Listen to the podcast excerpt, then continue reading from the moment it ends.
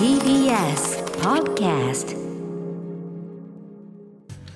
時刻は6時30分になりました。2月7日火曜日。TBS ラジオキーステーションにお送りしているアフターシックスジャンクションパーソナリティの私ライムスター歌丸です。そして火曜パートナーの宇垣美里です。ここからはカルチャー界の気になる人物動きを紹介するカルチャートーク。さて今夜のゲストはチョコレートバイヤーの木之内美里さんです。リモートでのご出演になります。よろしくお願いします。はい、よろしくお願いします。よろしくお願いします。どうも。お久しぶりです。いらっしゃいませ。はい。ズズどうも。 Zoom 越しにね他も拝見しております、はい。ありがとうございます。チョコレートのネックレス素敵です。ありがとうございます。は いさすがでございます。はいということで木之内さんのご紹介宇垣さんからお願いします。はい兵庫県のご出身通信販売会社フェリシモのチョコレートバイヤー。これまでおよそ546ブランド以上およそ2700種類のチョコレートを輸入販売しそのうち295ブランド以上が日本に初上陸。臨床美術師としても活動中。主な著書に「幸せのチョコレートを探しにどこまでも」「世界の果てまでチョコレート」などです。はい、えー、前回ご出演は2020昨年の2月8日ちょうど1年ぐらい前ですね、世界のチョコレートカルチャー特集ということで、はい、本当にあの長年のバイヤーとしてのご経験を生かしたお話めちゃくちゃ面白かったですよ本当に。りがとうございます。ありがとうございます。はい、えーお待ちしておりましたという感じなんだけど、あのメールもリスナーからちょっとですね、あのこんなメールも来ててご紹介させてください。えっと君は柴犬さんです。えー某 NHK のバイヤーズ番組から、えー幸福のチョコレートの大ファンです。えーミリさんたちが届けてくれるのはチョコだけじゃなくて、生産者たちの気持ちもその国の空気感も届けてくれるんですよ。えーコロナ禍でもインスタライブなどで生産者とチョコレートファンをつなげてもらえて本当助かりましたという。はい君は柴犬さんのねありがとうございますうん。はいということで、えー、とまさにちょっとその話もかぶると思いますがチョコレートバイヤーとして昨年まだまだねちょっとコロナ禍、えーいろいろこうまだ残っている中活動はいかがでしたか？はい、そうですね。やっぱりね、あのここ3年海外出張に行けてなくてですね。うんで、あの物のやり取りはあったんですけれども、はいあのオンラインでミーティングしたりしてたんですね。うんやっぱりこう自分のこう輸入をしているという仕事をもう一回見つめ直す時期になったと思うんですね。でやっぱ改めて私はこうチョコレートで世界の個人のショコラティエと、えーうん。日本の一般の方をチョコレートでつないつなぐっていうのがミッションだなっていうのを改めて思いましてじゃあさっきのメール通りですね今本当に。はい。今年はもう徹底的に、えー国にこだわりまして。国？うん。うん。はい、で通常はまあ20カ国ぐらいの、えーチョコレートを輸入してるんですけれども、はい。えー今年はねもういろいろ断られたりしながら、うんう。んえー蓋開けてみたらですね35の国と地域のチョコレートを、えー紹介することができて私でもうびっくりしうんて。いて、よ要はあのこれまでよりも増えたということですねむしろめっね。ちゃ増えました。へえ これあのでも現地行けなくてどうやってこうなんていうんですかねコネクションを作っていくんですか？はい、でそれがやっぱ26年チョコレートバイヤーやってますので、うん。えーその自分自分の仕事を棚卸ししたというかですね、ええ。ーあのみあのお若いあの宇垣さんはご存知ないと思うんですけど 昔はこう電話帳というのがございましてね。電話帳。タウンワークみじゃねえやあの,、うん。うん、あの黄色いやつ、はうん、そうそうそう黄色いやつ、うんんうんうんはい、の自分で書くこういあで自分で作るやつ。おあそうか。自分でそうですね。あのアドレスなんかリスト確かにあの知り合った人のあれをねまとめたりしてました。はい。そう。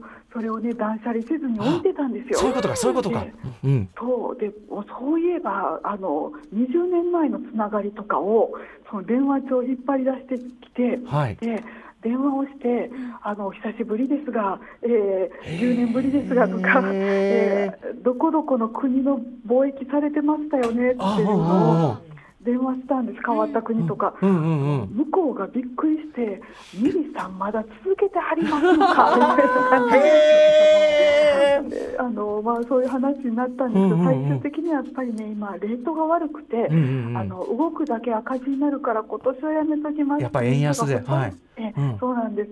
でも結局あのもう私はこうあかんかったわっていう気になってたんですね、うんうん無理だったわっていう気になってたんですけど、ん蓋開けてみたら数えたらいや35もいけてるやんっていうになってうんうん。はい。あのすごくこうあのかえってたくさんの、はい。えーその国と国と地域をチョコレートでつなげる結果になったのが今年ですえね。ーでもいいですね。ずっとその26年間その活動したそのルーツにたどって、ね、自分ご自身の手で書かれたその連絡先みたいなのやってみて、ね、あのまだやってはりましたってそうあんたもねっていうね。ねだからそこでまたなんかこうつながりが改めて実はできるっていい話ですねこれね。あの本当にねあのめめちゃめちゃあのく苦労はしましたけれども、うんうんうんあの本当に自分の仕事の、えー目的とかいうのをはい見つめ直せてよかったなと思います。なるほど、なはいるほど。ね、で、そうやってこう取引を広げていく中で、昨年は、い、や、ウクライナからも。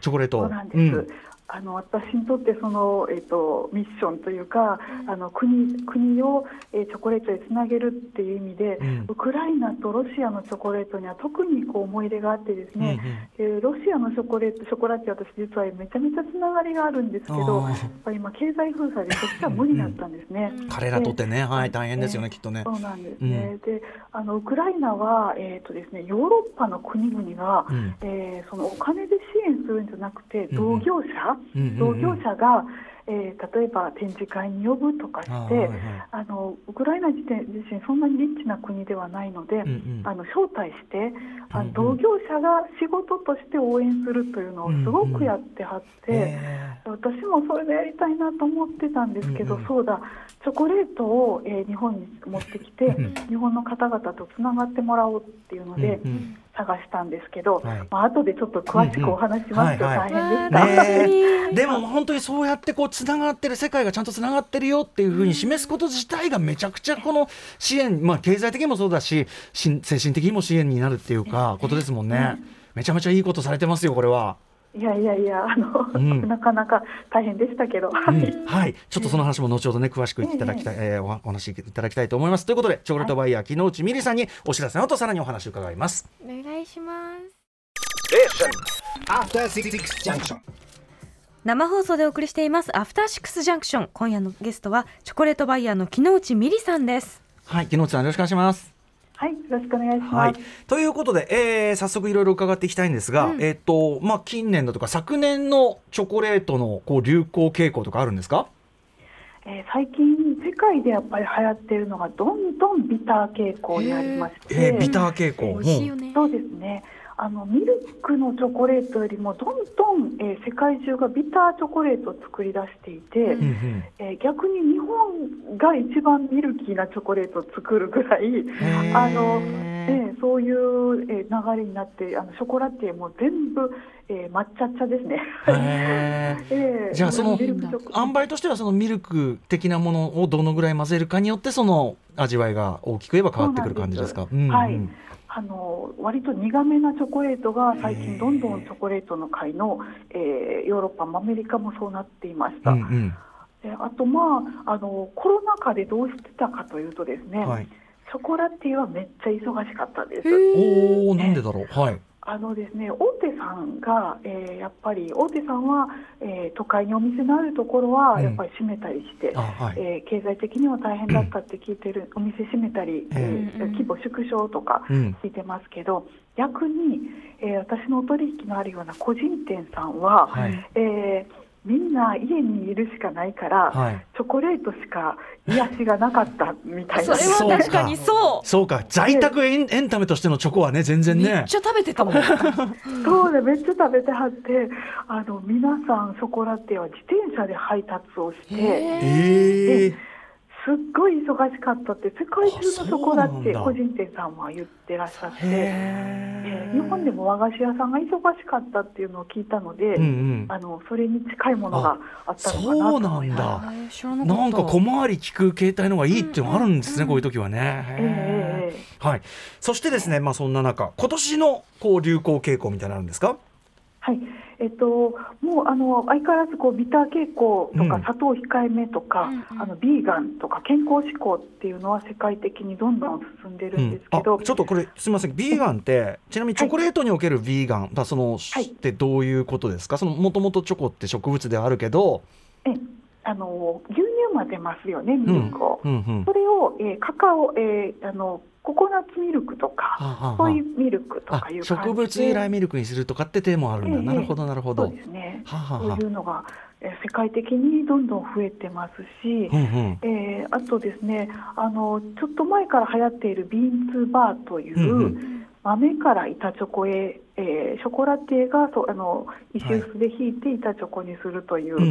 もう世界的なブームなんです前回けれども、もね教わりました。はい、はい、これはもう普通になっていて、うんうん。えー日本でももう130社以上あってですね、うんうん。あの機械の小型化がすごい進んで、あはい。今、ビーツバーの機械っていうのがもう炊飯器ぐらいの大きさになって、んうんえ私でも家で作れる感じになって、うんあのまあ、それはもう普通になりましたね。なるほどであとまあもう一個私がすごく感じるのはヒ大きなヒット商品があまりなくてですうんうね、ん。多様化ですね。ああのえーアレンジチョコレートとかあのいうのが、えーナッツ系のチョコレートとか、うん。あのいろいろこうあの味に変化を持たせる、えーボンボンチョコレートとかがはい。多いんですけれども、うんそれもね細分化がすごくてあやっぱりそのありとうんうん。あらゆる、うんあのいろんなタイプのチョコレートがはい。あのどんどん広がってるっていうのが今の傾向ですね。なんかそのビーントゥーバーが普通あの一般化したのともちょっとシンクロしますよね。要するにその,、はい。あの小規模で作りやすくなったっていうこととその受け手のその多様性みたいなものがシンクロしてる感じしますねやっぱね。そうですうんうね、ん。もう一つこの1、2年の傾向なんですけども、うん。えーあのインスタグラムがやっぱりあの世界的にやっぱりビジネスで使われるようになってですねはい前まではボンボンチョコレートという一粒のチョコレートが綺麗なチョコレートが多かったんですうんうんね。で今年からですね急速に板チョコって前は四角いだけのこうね、それが板チョコだったのが、はその板チョコの形モールドというんですけど、うんうんこれがもうどんどん、えーいろんな面白い形に変わりつつあるのが世界の傾向で。板チョコ。アートですね。うん。あそう。ね。えビジュアルが。もういっぱいいろんなものがザックザク乗ってる板チョコとか、うんうん見てるだけでもう華やかみたいなの結構多くて、うんうん。楽しいんですよ。かつての板チョコのイメージだとね単に縦横にこうなってる感じするけど、そこがちょっと今言っちょっと広がってるわけですね。もう一瞬で日本でも流行ると思いますね。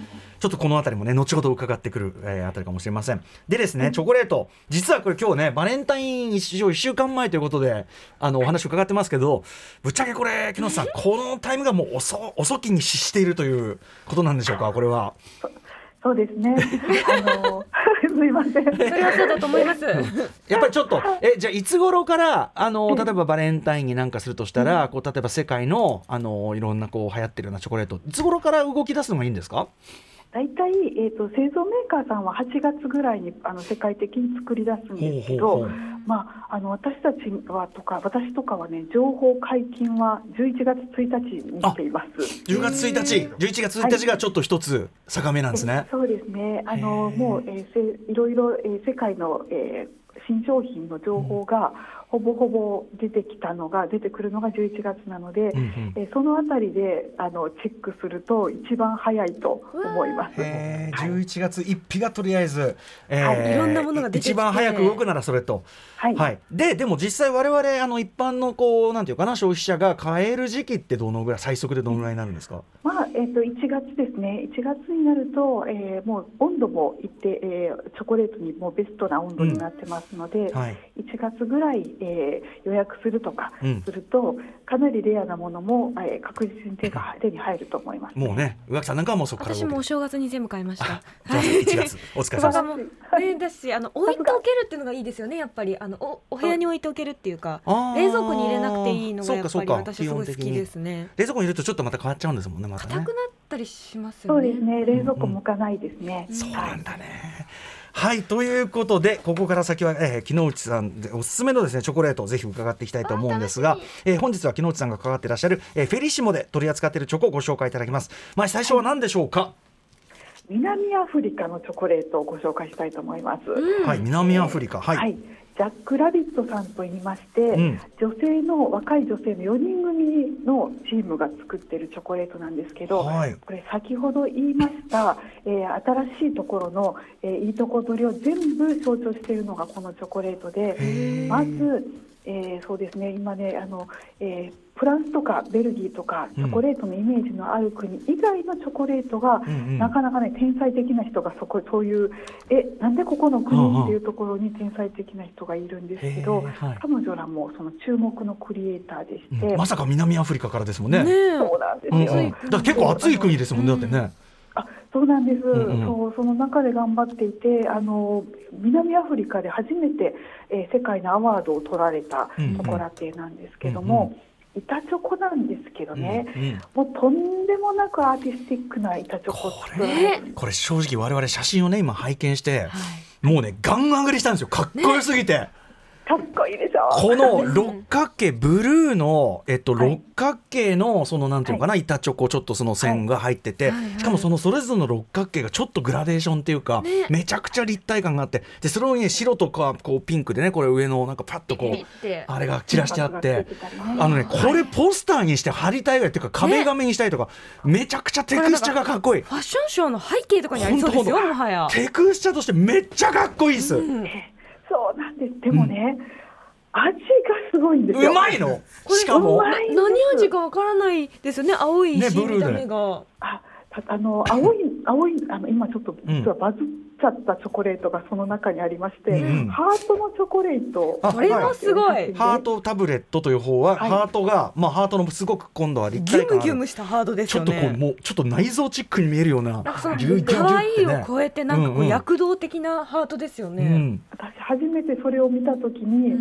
これはちょっとこうあのはこうデコボコハートがこうもあの盛り上がっている感じがこうね、うんアキラ的なそうですよね。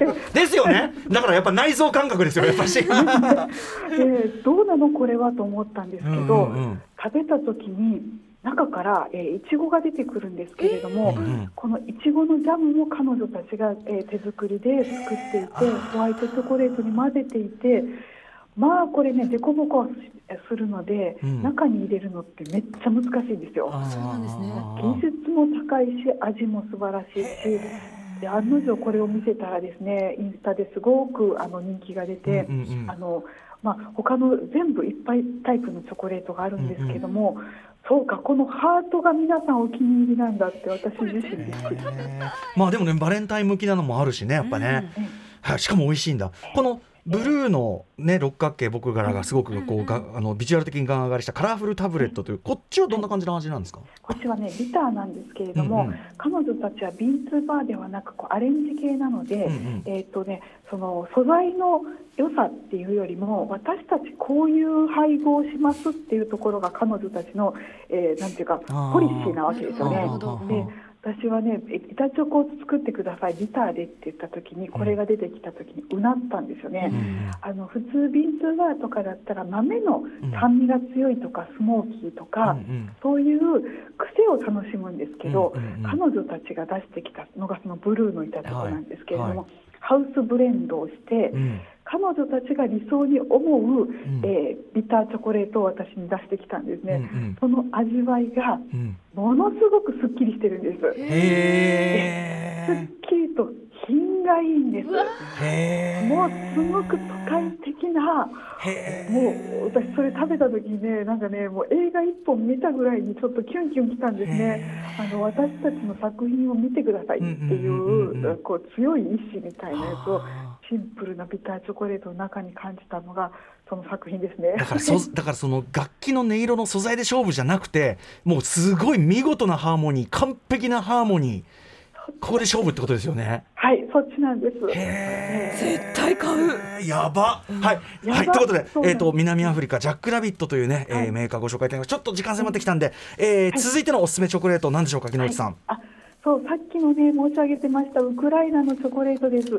えー名前をリビューハンドメイドチョコレートと言います。その名ももうハンドメイドチョコレートなんですね、でえーとね、あのそのリビューという町は、えー西の端っこなので今空襲は逃れているんですね、うん。でえー、とですけれども停電がすごくてですねその中を縫いながら、えーはんあのすごく地元の人に愛される、うん。えーローカルチョコレートなんですね、ですのでこのお店はですねチョコレートを作りながらカフェが有名で、うんうん。もうそれこそねもう映えるインスタ映えするようなもう,、うん。もうすごくこうパフェにあのチョコレートのパフェとかをうんうん。いっぱい作って地元の人を癒してるんですね。うんうんで私担当の女の子とですねズームでお話ししたんですけれども、えやっぱり戦火の中でもすごくこうあの普通の日常のん。にす、あの生きようとしている人たちも頑張ってるんですね、であなたの夢は何ですか？って英語ももっと勉強しようと思うっていう、うんうん。あのすごくねこう日常的なお話をしたり、ん。で日本の人が私たちのチョコレートをおいしい、自分たちが美味しいと思っているチョコレートをうん。食べてくれるっ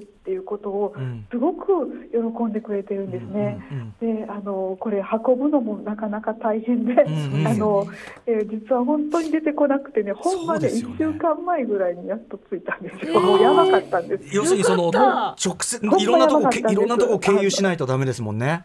ええうん。で神戸に結局フェリシモに納品されたのが昨日？ーぐらいギリギリいろいろちょっと船でアウトか運んセーブかぐらいの感じで。うん。本当に苦労したんですけど、でもこれを食べてくれることによって、うん。なんかねこうあのそのウクライナとつながっていただきたいと思って、うんこれはぜひ買っていただきたいと思っていて、ぜひあのうん。ねあのすいません。もう今からお届けはですねホワイトデーお届けになるんですけれども、ぜひねあの、えーそういう、えー地元の空気っていうのも、はい。ここから感じてほしいなというふうに思いはい。ます。、今ご紹介いただいたウクライナはリビューハンドメイドチョコレート。こちら、えっとホワイトデー便は、えっと予約受付中。先ほどの南アフリカのジャック・ラビットもホワイトデー便間に合いますので、予約受付中です。めちゃ食いたい、ねはい。フェリシモのサイトで注文してみてください。ということで、えーホワイトデー間に合いますということですね。えーまああと他にもねちょっと今日は時間差し迫ってますんで、えっとぜひ木之内さんからお知らせ事などお願いします。あはい、えっと、まだまだ、えっと、私ね、チョコレートについてはいっぱい喋りたいです。ね特集ぜひまたしましょう。はい。はい、あのチョコチョコレートバイヤーミリで検索していただけたら、いろんな情報を発信してますので、ぜひチョコレートの話聞いてください。はい、あと幸福のチョコレートのホームページとかねそのあたりチェックしていただければって感じですかね、ぜひまたちょっと特集でじっくりチョコレートカルチャーの話伺いたいです。はい、でもありがとうございますこれちょっと今日はいろいろ勉強になりました。これはちまたねちょっとフェリシモのサイト行かねばと思っております。はい。というあたりでございました、えー今夜のゲストはチョコレートバイヤーの木之内美里さんに、えーチョコレート最新事情お話を伺いました。木之内さんありがとうございました。はい、どうもありがとうございました。はいまたお待ちしてます。はい。そして明日のこの時間は写真評論家の内林俊さん登場、えー、ひ日々真央子さんも寄稿いたしました。雑誌写真3号のお話、えーそして2023年注目の写真展についてお話を伺います。After Six Junction.